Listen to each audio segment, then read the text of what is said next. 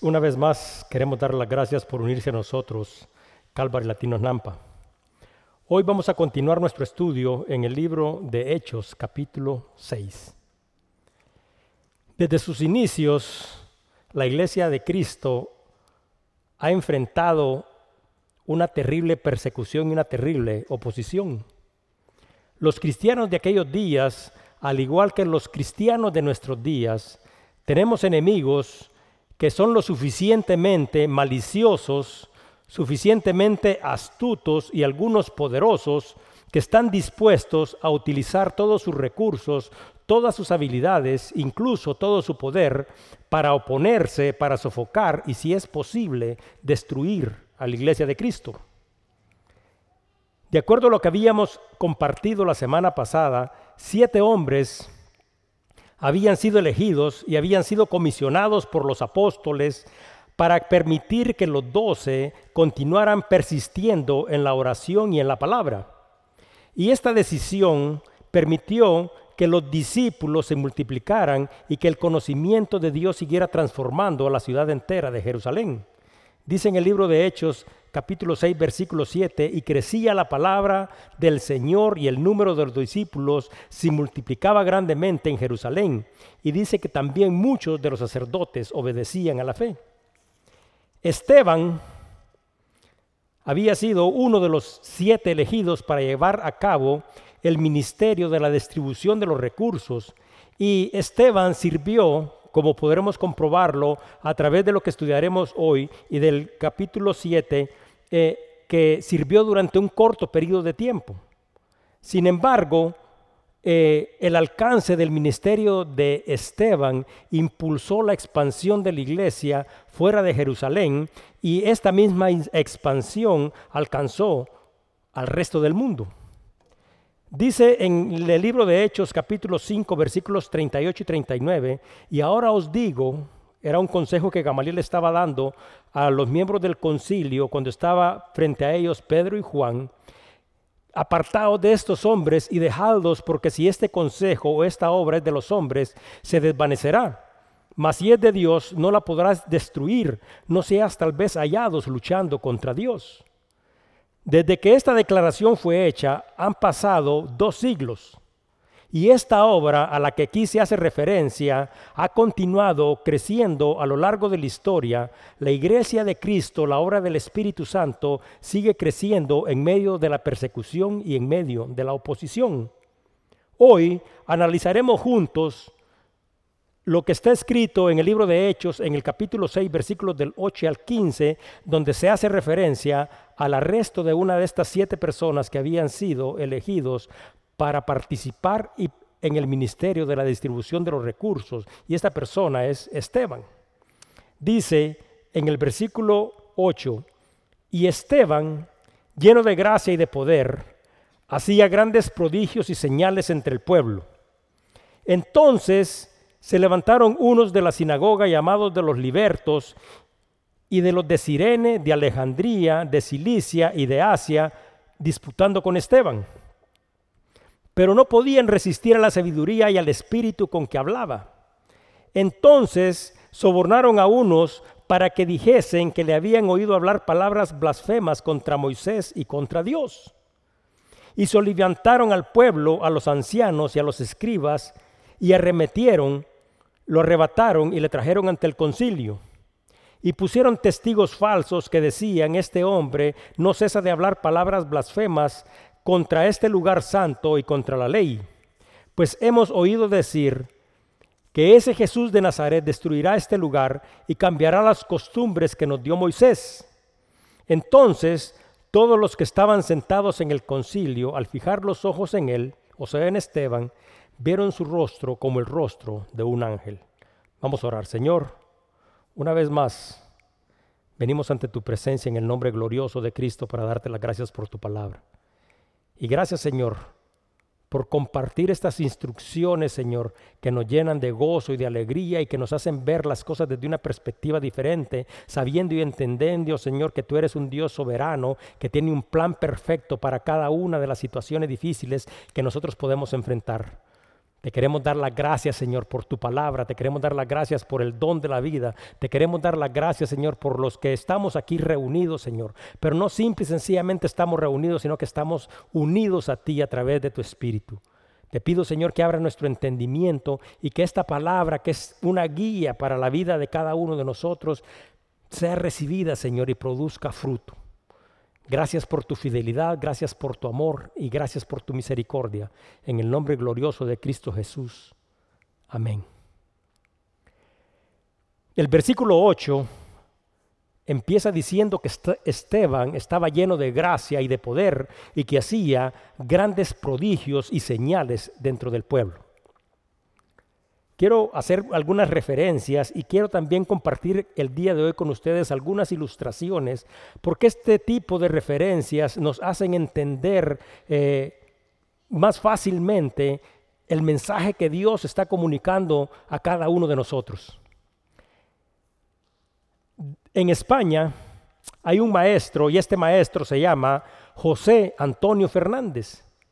Y él se dedica a dar pláticas motivacionales con el propósito de que otros tengan la habilidad de desarrollar la capacidad de entender y la capacidad de enseñar. Entonces, en una de estas referencias, en esta, una de estas charlas motivacionales, él hace alguna referencia acerca de cómo se debe de enseñar a través de estar observando y de estar escuchando desde la perspectiva de aquellos que aprenden. Entonces esto nos pone en una perspectiva totalmente diferente. Y él cuenta una historia porque él tenía, dice, un grupo de niños pequeños dentro de su clase y un día le dice a uno de sus alumnos, hey, quiero que me digas el nombre de tres frutas. Entonces dice que el niño le responde, tres melocotones. Entonces Dice el maestro Fernández que después de un gran largo tiempo tratando de explicarle al niño, había sido posible de cambiar su forma lógica de pensar. Y que tres melocotones no eran tres frutas, sino que era una misma. Entonces dice que el niño asimila este concepto. Pero dice que durante ese día, dice que las clases continúan y pasadas algunas horas, el maestro Fernández dice que empieza a enseñar matemáticas entonces, dentro de este proceso, agarra y le dice a los de la clase, ahora quiero enseñar algo que es totalmente diferente. Hoy vamos a hablar acerca del conjunto. Y les dice, si nosotros tenemos en un conjunto de frutas, por ejemplo, tres melocotones y dos peras, hace una pregunta, ¿cuántas frutas tenemos?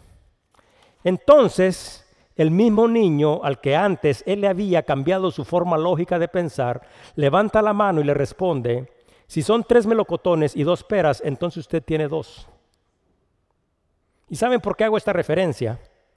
Porque muchos de nosotros queremos analizar las cosas de Dios desde una perspectiva lógica y muchas veces queremos medir nuestra efectividad comparándonos unos con otros y queremos demostrar que nosotros tenemos capacidades y habilidades que nos hacen a otros mejores que otros. De acuerdo a la palabra de Dios, hay diversidad de dones, pero el Espíritu que los proporciona es el mismo. Y cada uno de nosotros recibe de parte del Espíritu Él o los dones que nos permitirá a cada uno de nosotros o nos capacitará a cada uno de nosotros para llevar a cabo con éxito el trabajo para el cual Dios nos ha llamado a cada uno de nosotros, porque el llamado es para todos. Pero la palabra dice que Esteban estaba lleno del Espíritu y por lo tanto estaba lleno de gracia y de poder.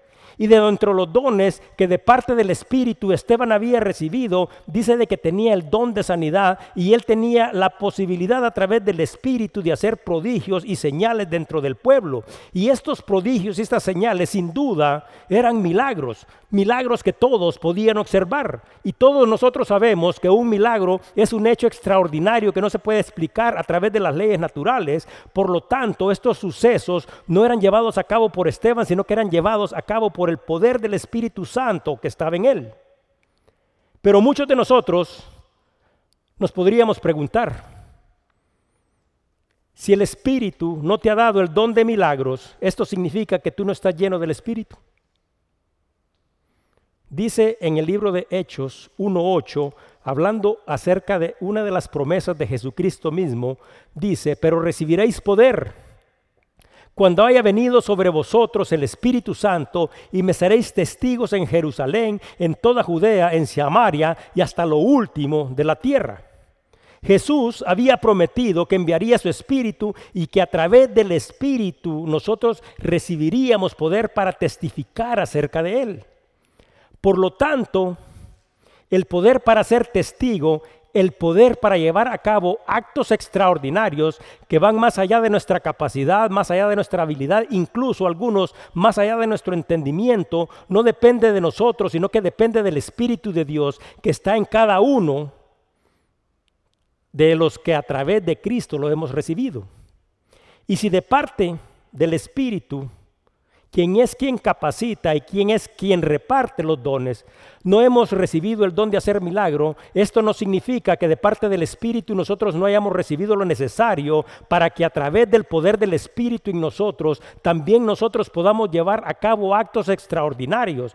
Pero estos actos extraordinarios no se llevarán a cabo a través de nuestra habilidad y nuestra capacidad, sino que se llevarán a cabo a través de la habilidad y la capacidad que el Espíritu ha puesto en cada uno de nosotros, aunque nosotros no tengamos este don de hacer milagros.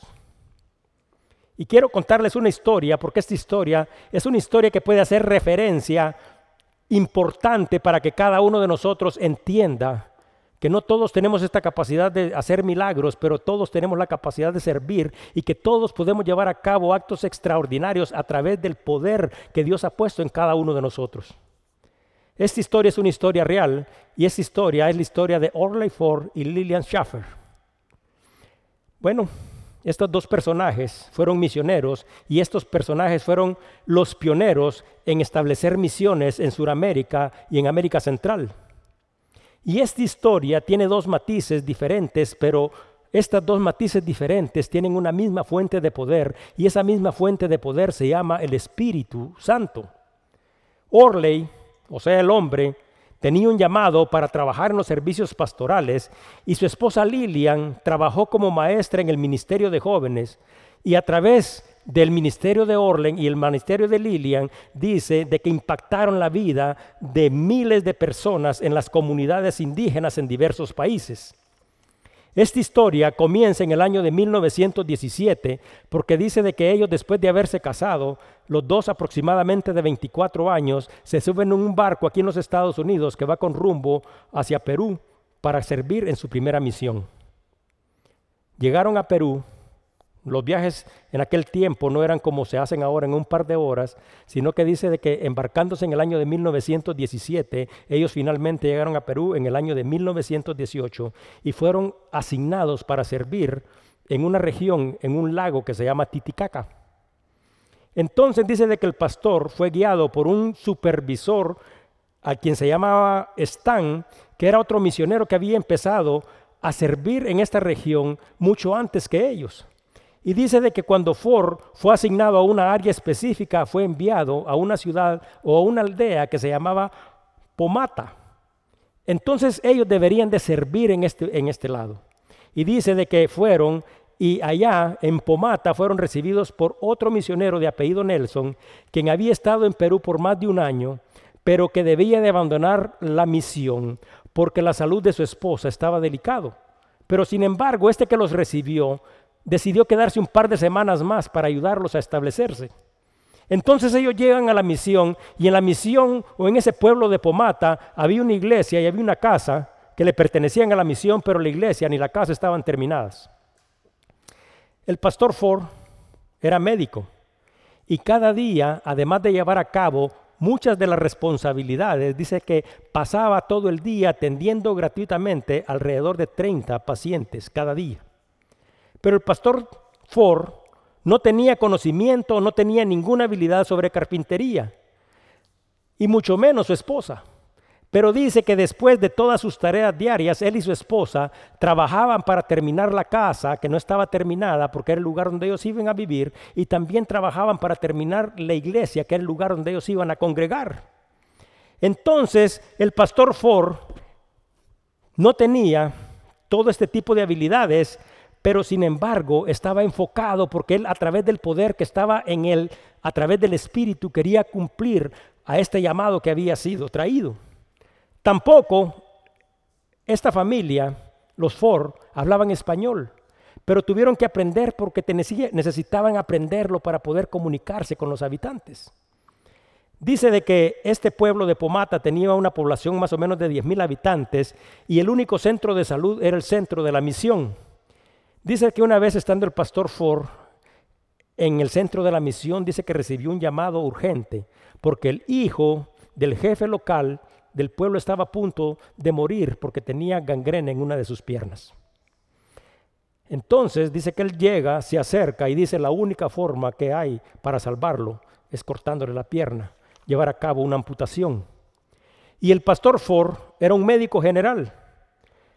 Él dice de que él no tenía muchos conocimientos acerca de los procedimientos quirúrgicos y tampoco tenía los instrumentos para llevar a cabo la amputación, pero ya no había tiempo. Así que él tomó una decisión y tomó una sierra de carpintero, de esas sierras que estaba utilizando para construir la iglesia. Dice que tomó un cuchillo de carnicero y sin ninguna anestesia llevó a cabo el procedimiento que salvó la vida del muchacho. Dice que después de esta improvisada pero exitosa cirugía, el pastor Ford dice que ganó el corazón de esta familia que había sido hasta entonces hostil a la misión, o sea, no querían recibir, y que al haber ganado el corazón de ellos, que eran los jefes, esto les permitió el acceso a poder compartir el Evangelio con cientos más de la tribu que no querían tampoco escuchar el mensaje. Cuando el pastor Ford terminó su misión en Pomata, la iglesia, escuche bien, primero de los que no querían escuchar, dice que tenía aproximadamente 400 asientos, pero no era suficientemente grande y muchos de los que venían a adorar al único y verdadero Dios debían de quedarse afuera por todas las obras que él a través del poder del Espíritu en él había llevado a cabo. Y les dije que esta historia tiene dos matices, porque esta historia tiene otra historia dentro de la historia, porque nosotros hemos hablado acerca de lo que llevó a cabo el pastor Ford, pero dentro de esta misión también hay un personaje que es muy importante, que no puede pasar desapercibido, y esa es su esposa.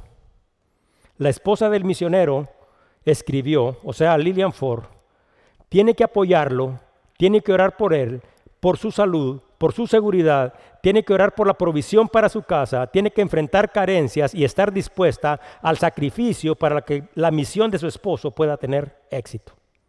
Entonces, dentro de esta historia nosotros podemos observar de que no solo el pastor Ford había sido llamado, sino que también la esposa de él había sido llamada porque ella también recibió este llamado. No es también el ministerio de su esposo, su ministerio, no es ella y también sus hijos los que enfrentan carencias y sacrificios para que el llamado de Dios tenga éxito. Bueno, la misión de estos Ford terminó en el año de 1921, o sea, solamente tres años después. Pero dice que para ese entonces 75 personas ya habían sido bautizadas y se habían establecido algunas escuelas y habían más de 400 personas que estaban en clases para recibir el bautismo. Ahora vamos a hacer un pequeño resumen. Con muchos, con, muy pocos conocimientos, o podríamos decir sin casi nada de conocimiento sobre la cirugía, sin ningún conocimiento sobre carpintería, sin hablar el idioma, la familia Ford durante tres años había impactado y compartido el Evangelio de Cristo con una comunidad entera. Cuando le preguntaron al pastor Ford cómo lo había hecho, en sus propias palabras dijo, no teníamos lo necesario, lo que se hizo durante la operación fue improvisado, pero Dios hizo el resto. Todos nosotros queremos recibir de parte del Espíritu el don de hacer milagros y que después de orar por una situación las cosas sucedan. ¿Continúan habiendo milagros? Claro que los milagros continúan sucediendo, pero todos podemos llevar a cabo hechos extraordinarios a través del Espíritu que está en nosotros, pero a algunos, así como el pastor Ford, además de orar y de imponer manos por el poder del Espíritu que está en él, Este tuvo que poner sus propias manos a trabajar para construir una iglesia sin tener conocimientos y habilidades de carpintero. Tuvo que llevar a cabo una operación exitosa sin tener los conocimientos necesarios y sin tener el equipo necesario. Tuvo que aprender un nuevo idioma, pero a través del poder que estaba dentro de él, él pudo impactar a toda esta comunidad. ¿Y nosotros? ¿Será que simple y sencillamente oraremos y nos pondremos a esperar a que las cosas sucedan? ¿O también nos enrollaremos las mangas y empezaremos a servir? Porque cuando miramos la vida de Esteban nos damos cuenta de que Esteban era de aquellas personas que aunque estuvieran llenos del poder del Espíritu Santo, aquel que podía hacer milagros porque había recibido el don de hacer milagros, también de la misma manera se enrollaba las mangas y servía. Nosotros sabemos que para Dios no hay nada imposible, pero el que quiera servir debe de estar dispuesto. Dice el versículo 9. Entonces se levantaron unos de la sinagoga llamada de los libertos y de los de Sirene, de Alejandría, de Cilicia y de Asia, disputando con Esteban. Voy a explicar qué es la sinagoga de los libertos. Liberto se le llamaba a un hombre que había sido esclavo y que había sido liberado. Y este podría haber sido liberado porque había comprado o heredado su libertad o porque simple y sencillamente había sido puesto en libertad. Algunos creen que los libertos eran prosélitos y yo he explicado qué es lo que es ser un prosélito. En el tiempo antiguo las personas sin importar su origen étnico podían formar parte del pueblo judío. Pero para poder hacerlo deberían de renunciar a sus creencias, a sus tradiciones, a sus costumbres y deberían de respetar y estar sujetos a las leyes y a los mandamientos del único y verdadero Dios.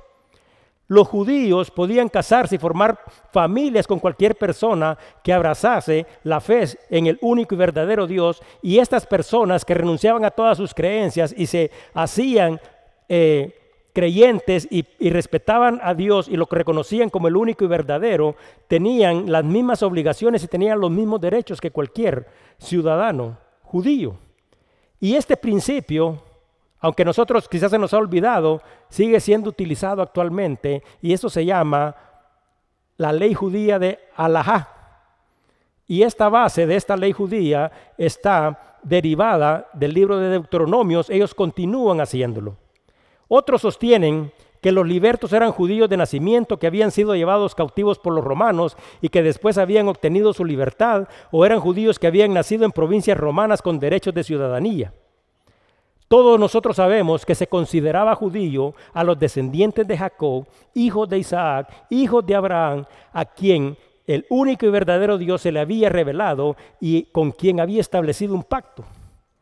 Entonces, aquí se hace referencia a un grupo de personas que tenían un lugar donde se reunían, o sea, una sinagoga, y era de los libertos, porque estos hombres que podían ser judíos naturales o podían ser prosélitos, eran hombres libres que procedían de diferentes puntos cardinales. Y dice que unos venían de Sirene. Y les voy a decir por qué es importante ver dentro de las escrituras de dónde es la proveniencia de cada uno de ellos. Sirene era una ciudad griega, actualmente es Lidia. Pero de Sirene provenía Simón. Simón quien ayudó a Jesús a cargar la cruz rumbo al Gólgota. Habían cristianos, habían personas ahí que creían en Dios, tenían esa relación con Dios y estas personas habían venido. Entonces dice en Mateo 27:32, cuando salían hallaron a un hombre de Sirene que se llamaba Simón, a este obligaron a que llevase la cruz. Bueno, también dice que habían ahí personas de Alejandría. Alejandría es una ciudad al norte de Egipto y dice de la historia que ahí vivía un gran número de judíos y en aquellos tiempos a esta ciudad llegó el Evangelio también de Cristo a través de sus apóstoles. Dice en el libro de Hechos 18, 24 y 25, llegó entonces a Efeso un judío llamado Apolos, natural de Alejandría, varón elocuente, poderoso de las escrituras. Este había sido instruido en el camino del Señor y siendo de espíritu fervoroso, hablaba y enseñaba diligentemente lo concerniente al Señor, aunque solamente conocía el bautismo de Juan. También dentro de este grupo había personas que provenían de Cilicia y Cilicia era una provincia romana y su capital era Tarso. Dice Hechos 21:39, Entonces dijo Pablo, yo de cierto soy hombre judío de Tarso, ciudadano de una ciudad no insignificante de Cilicia, pero que te ruego que me permitas hablar con el pueblo. Entonces es importante saber quiénes son estas personas, porque Pablo venía de esta región de Cilicia. Entonces, este Pablo al que se hace referencia fue el que posteriormente se convirtió en el apóstol Pablo y él venía de esa área. Y también a los de Asia, porque dice de que esta sinagoga de los libertos habían miembros de las comunidades de Asia. Y Asia también era un lugar que poseía una gran comunidad de judíos. Y a estas iglesias de Asia es a las que hace referencia Juan en el libro de Apocalipsis, cuando dice Juan a las siete iglesias que están en Asia, y dice Efeso, Esmirna, Pérgamo, Tiatira, Sardes, Filadelfia y Loidicea. ¿Y saben por qué hacemos esta referencia? Porque desde tiempos remotos, luego de haber sido desterrados, los judíos se habían asentado, habían prosperado y habían establecido comunidades las cuales conservaban su identidad. ¿Y cuál era la identidad de los judíos? Era la identidad de hijos de Dios, era la identidad del pueblo elegido. Identidad es un conjunto de características que posee una persona que le permiten distinguirse de otras en un conjunto. Entonces, todas estas comunidades que se conocía como la diáspora o los dispersos, eran comunidades que estaban fuera de Israel, que al conservar su identidad serían los receptores de las buenas nuevas y deberían de compartir el mensaje de esperanza, de salvación y de vida eterna entre de los pueblos paganos donde ellos vivían. Sin embargo, todos nosotros sabemos que el Evangelio de la Gracia, el Evangelio de Cristo, no sería recibido por todos. Al igual que en aquellos tiempos, muchos al escuchar el mensaje de perdón de pecados, de salvación y de vida eterna, tienen que tomar una decisión. La salvación, todos nosotros sabemos que está al alcance de nuestra fe, pero solo los que responden y reciben a Cristo serán salvos. En aquellos días, al igual que ahora, había muchos duros de cerviz, muchos duros de corazón que no quisieron recibir a Cristo judíos provenientes de estas ciudades diferentes tenían, de acuerdo a lo que dice la palabra, un lugar que es la sinagoga de los libertos, donde quizás Pablo formaba parte de los que estaban disputando con Esteban. Los apóstoles habían llevado a cabo el trabajo de testificar en Jerusalén, porque acuérdense de que dicen el mismo concilio de que la ciudad estaba llena de la doctrina de Cristo, pero Esteban ahora estaba dando testimonio en Jerusalén mismo, pero los judíos que provenían de diferentes ciudades, que estos al haber escuchado este mensaje deberían de regresar a sus ciudades y también allá podrían dar testimonio de lo que habían visto y de lo que habían oído en Jerusalén, y así el ministerio de Esteban iniciaría la evangelización mundial anunciada por Cristo, porque dice la palabra en Hechos 1.8, y me seréis testigos en Jerusalén, en toda Judea, en Samaria y hasta lo último de la tierra. Después de la conversión de Pablo, que quizás era uno de los que se oponían a Esteban, el Evangelio de Cristo a través de Pablo mismo llegó a muchos de ellos. Entonces los cristianos de aquellos días, de acuerdo a lo que podemos observar en las escrituras, dieron testimonio y su fe verdadera demostró ser más fuerte que la malicia de aquellos que estaban en oposición a ellos. Versículo 10 y 11. Pero no podían resistir a la sabiduría y al espíritu con que hablaba. Entonces sobornaron a unos para que dijesen que le habían oído hablar palabras blasfemas contra Moisés y contra Dios. La palabra dice que no podían resistir la sabiduría, la sabiduría del Espíritu. Esteban, como podemos observar dentro de esta historia, dedicaba su vida al servicio de Dios y al Evangelio. Mas, sin embargo, de estar dedicado a estas cosas no lo excluyó de ser acusado, no lo excluyó de ser cuestionado y no lo excluyó de ser presentado ante el concilio. Y nosotros en nuestra propia humanidad, así como hemos explicado desde el principio, quizás para cada uno de nosotros es difícil entender una situación, porque ¿cómo es posible que un hijo de Dios, cómo es posible que un hijo que está dedicado al servicio de Dios, cómo es posible que alguien que está dedicado al servicio del Evangelio pueda encontrar este tipo de oposición? Nosotros servimos de la misma manera y compartimos el mensaje de salvación. Pero sin importar lo incuestionable de nuestra vida, un día, al igual que lo que le sucedió a Esteban, nosotros nos podemos levantar cumplimos con lo que cada uno de nosotros debe hacer, pero el día no termina como esperamos. ¿Y por qué no termina como esperamos? Porque nosotros estamos haciendo la voluntad de Dios, porque nosotros compartimos el Evangelio, porque nosotros estamos en obediencia y porque las cosas no terminan bien al final. Bueno, eso es lo que está instruyendo la palabra de lo que le sucedió a Esteban. Algunos de nosotros terminaremos ese día quizás en el hospital, otros terminaremos en la cárcel, otros quizás ese día lo terminaremos sin trabajo y las posibilidades pueden ser múltiples. El caso es de que Esteban ese día se había levantado y de la misma manera que se había levantado, estaba con el propósito de servir, estaba dedicado al Evangelio, pero se encuentra con un grupo de personas que lo cuestionan y no solo lo cuestionan, sino que lo aprenden, lo acusan y lo llevan no solo con acusaciones falsas, sino que muy serias ante el concilio. Entonces, nosotros, de acuerdo a la palabra de Dios, nosotros como hijos de Dios tampoco estamos exentos de enfrentar oposición. Dice Mateo 5, 11, 12, Jesús mismo hablando, bienaventurados sois cuando por mi causa os vituperen y os persigan y digan toda clase de mal contra vosotros, mintiendo. Gozaos y alegraos porque vuestro galardón es grande en los cielos. Esta es la situación que está enfrentando Esteban. Cada uno de nosotros quizás pueda pensar que nosotros no deberíamos de estar sufriendo o no deberíamos de estar pasando o no deberíamos de estar enfrentando alguna enfermedad o no deberíamos de estar batallando en la forma en que nosotros batallamos.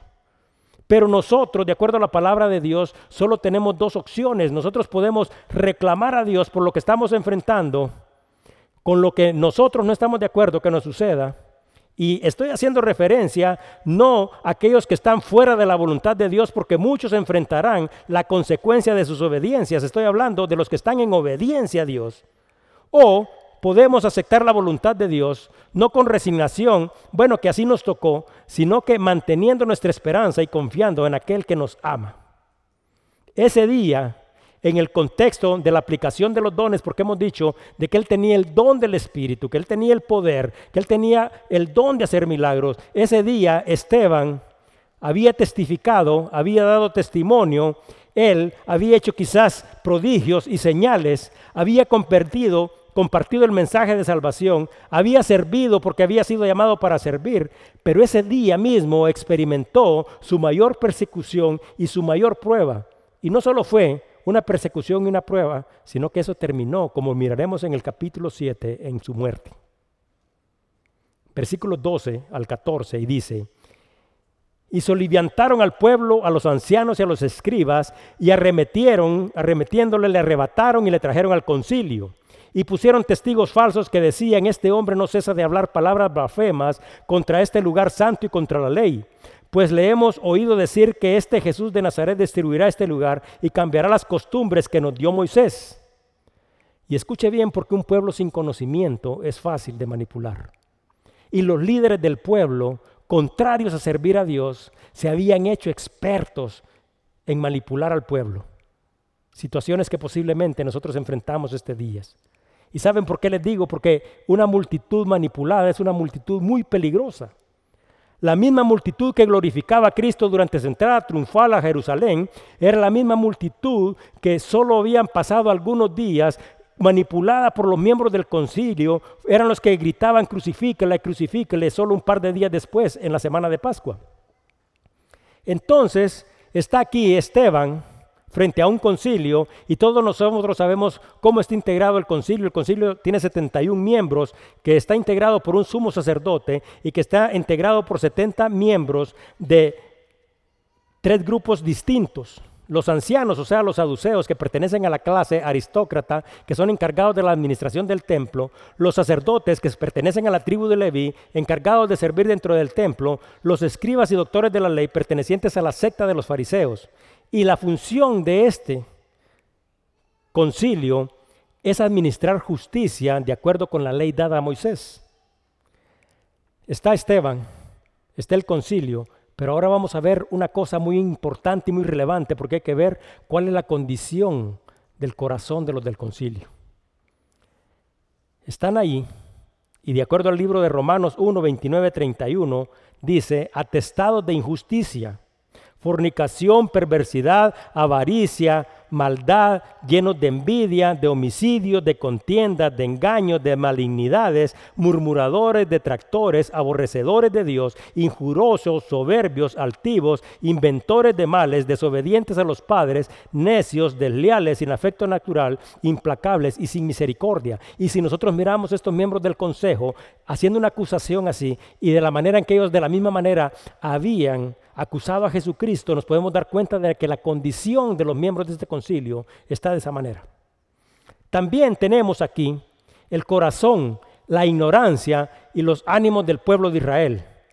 Dice en el libro de Hechos 5:13, de los demás, haciendo referencia a todos los necios, ninguno se atrevía a juntarse con ellos, porque lo dice que los apóstoles habían llevado a cabo muchos milagros y muchas señales, mas el pueblo los alababa grandemente.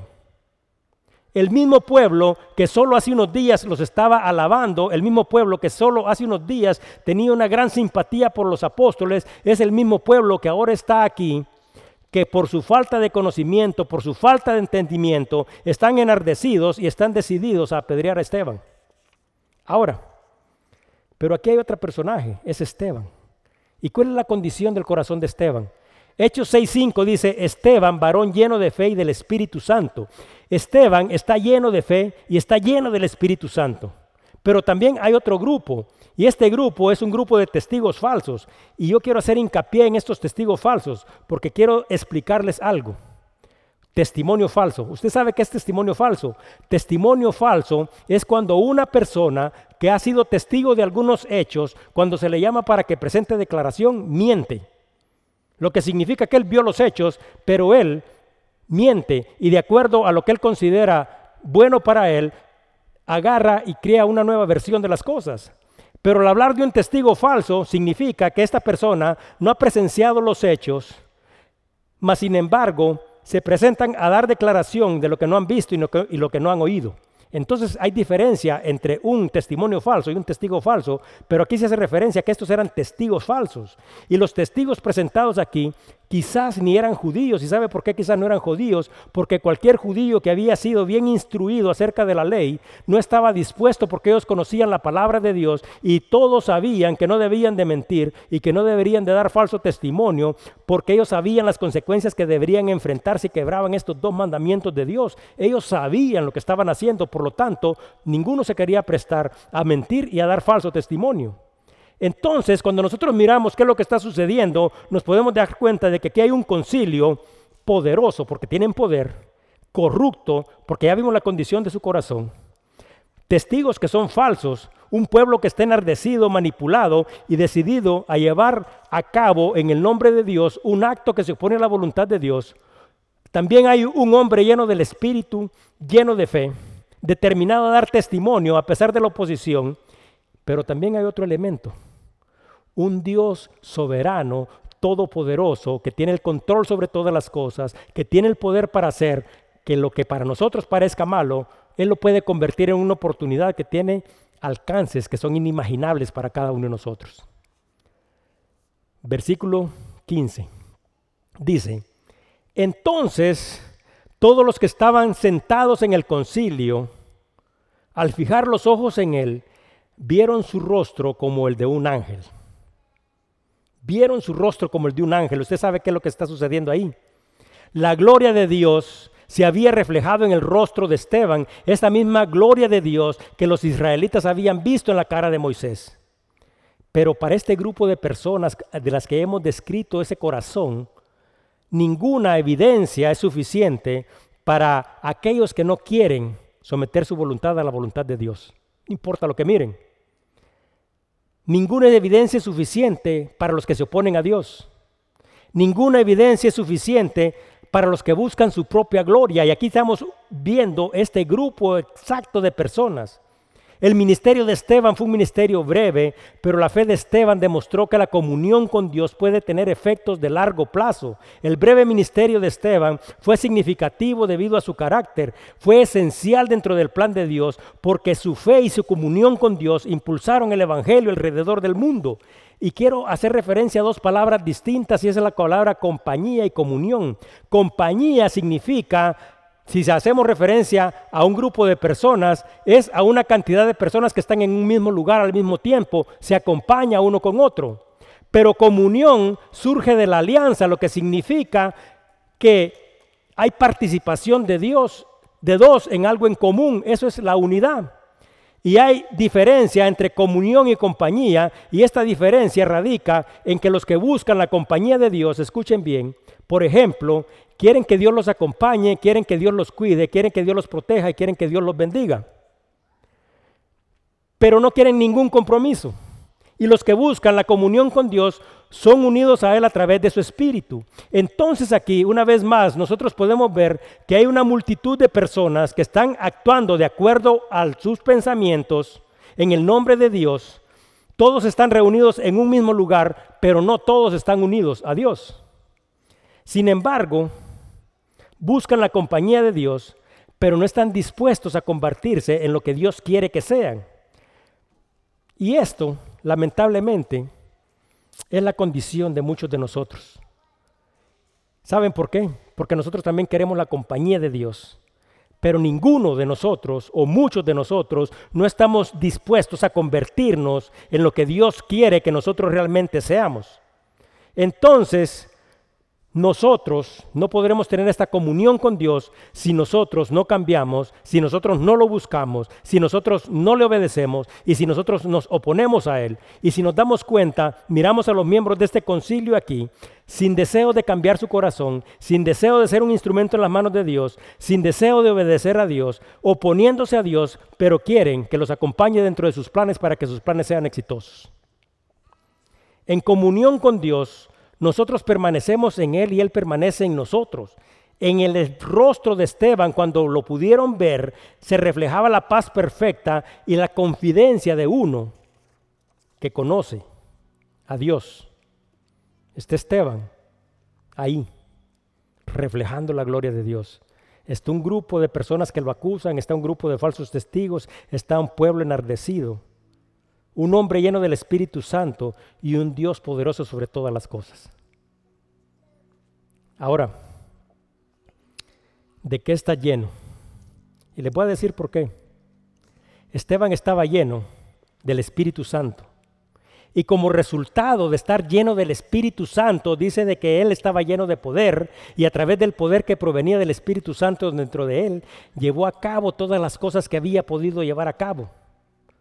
Pero si nosotros estuviéramos llenos de algo que no sea el Espíritu Santo, si nosotros estuviéramos llenos como estaba este grupo de personas de injusticia, vamos a poner aquí la injusticia, llenos de perversidad, llenos de avaricia, llenos de murmuración, una muy grande, llenos de homicidio, llenos de vanidad, llenos de, males inventados, llenos de, de necedad, si estamos llenos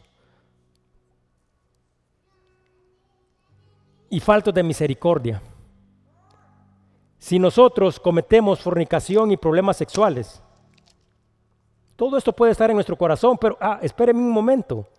Podrá usted decir, eh, dijiste pecados sexuales. Yo no he llevado a cabo este tipo de actos inmorales, entonces quitémoslo.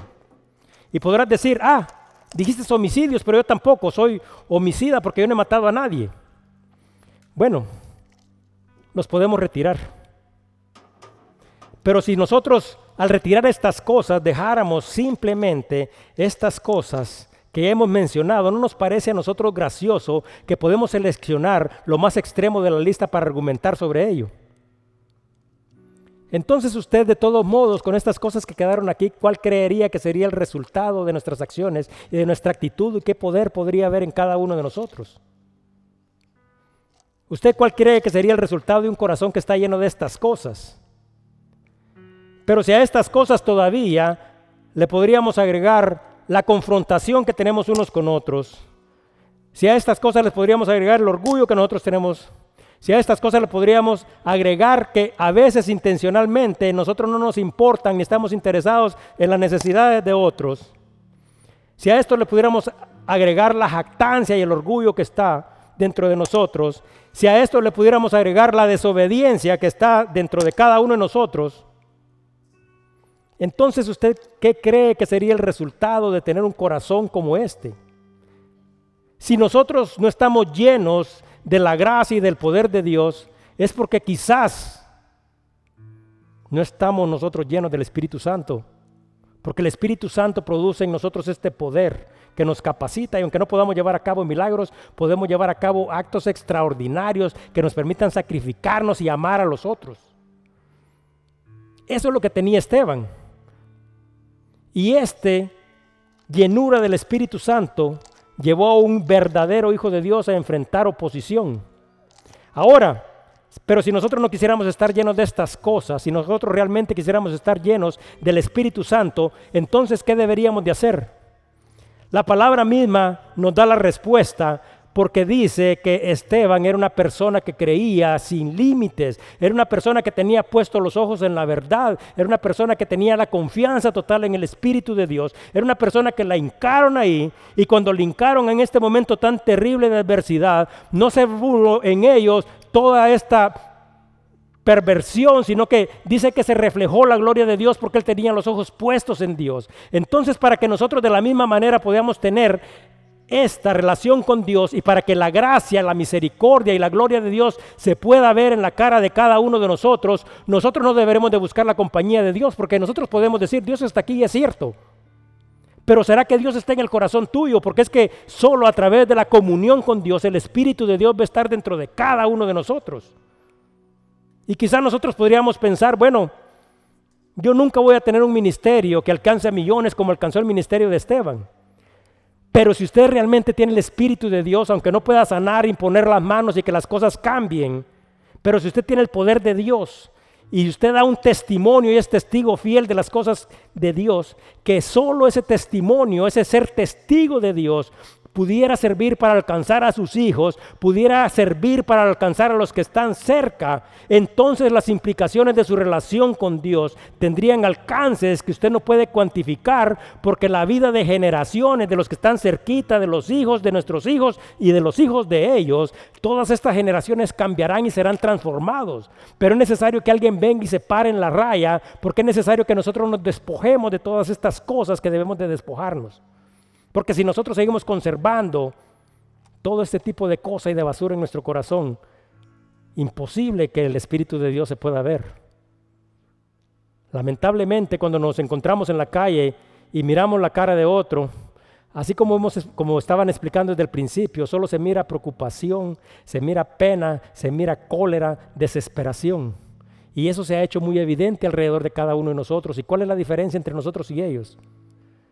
Que nosotros hemos sido llenos del Espíritu, pero es necesario que permitamos de que el Espíritu pueda trabajar y pueda desenvolverse en la vida de cada uno de nosotros y que nosotros a través de nuestras acciones podamos dar testimonio de que somos hijos de Dios. Porque si nosotros no tenemos esta identidad, el pueblo de Israel había sido esparcido, pero ellos no se les había olvidado que ellos eran hijos de Dios y que eran hijos de Abraham y que ellos habían sido los receptores del pacto que se había hecho y que servían a Dios.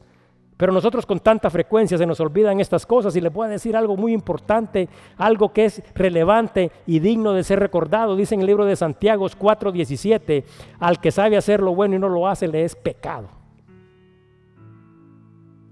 Entonces, la decisión es de cada uno de nosotros. La decisión es permitir que el Espíritu venga y que nos llene de plenitud. ¿Y sabe qué?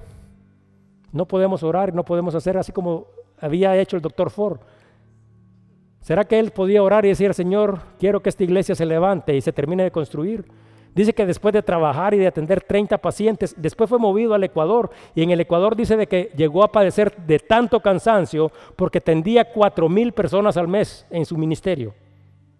Y dice que le dijeron que se tenía que regresar para los Estados Unidos porque tenía que ser atendido y dijo, yo no me voy a ir, dijo, hasta que alguien venga a tomar el lugar que a mí me corresponde porque aquí hay necesidad. Y dice que como ninguno se levantaba, el hermano de John Ford se levantó, se metió en un barco y se fue para Ecuador para servir, para que él pudiera recibir asistencia médica. Pero ¿quién de nosotros está decidido? Y le voy a decir una cosa. Se murió rico John Ford. Se murieron ricos ellos. Quizás de ninguna manera, porque ser doctor en los Estados Unidos no importa en qué año hubiera sucedido, era bueno en el año de 1917 y es bueno en este año. Y las condiciones y las posibilidades de vida son buenas, pero estos, por la llenura del Espíritu Santo, se enrollaron las mangas, se fueron para un país donde no conocían, un idioma que no hablaban, gente que jamás habían visto, y se hicieron carpinteros. Operaron gente, los amaron, los cuidaron y los edificaron. ¿Y qué dice la palabra de Dios? Al final de todo dice, tendrás tu recompensa. Le voy a pedir a los hermanos que pasen y que oren por nosotros, porque yo sé que de la misma manera nosotros enfrentamos oposición como iglesia. Y no importa si nosotros realmente estamos haciendo la voluntad de Dios. Nosotros, como hijos de Dios, la palabra misma dice que enfrentaremos este tipo de oposición, pero que nosotros no debemos de temer al mundo y que nosotros debemos de esperar en Cristo porque el galardón de parte de Dios lo recibiremos. ¿Enfrentaremos dificultad? Claro que enfrentaremos dificultad. Enfrentaremos momentos difíciles y no importa si usted, con el propósito de servir, de ayudar y edificar, termina un día de estos en la cárcel o haciendo cualquier otra cosa. Dios nos ha llamado a eso y es necesario que nosotros podamos reflejar la gracia que de parte de Dios y de parte del Espíritu que Dios ha puesto en cada uno de nosotros pueda ser vista también por otros. Que Dios los bendiga.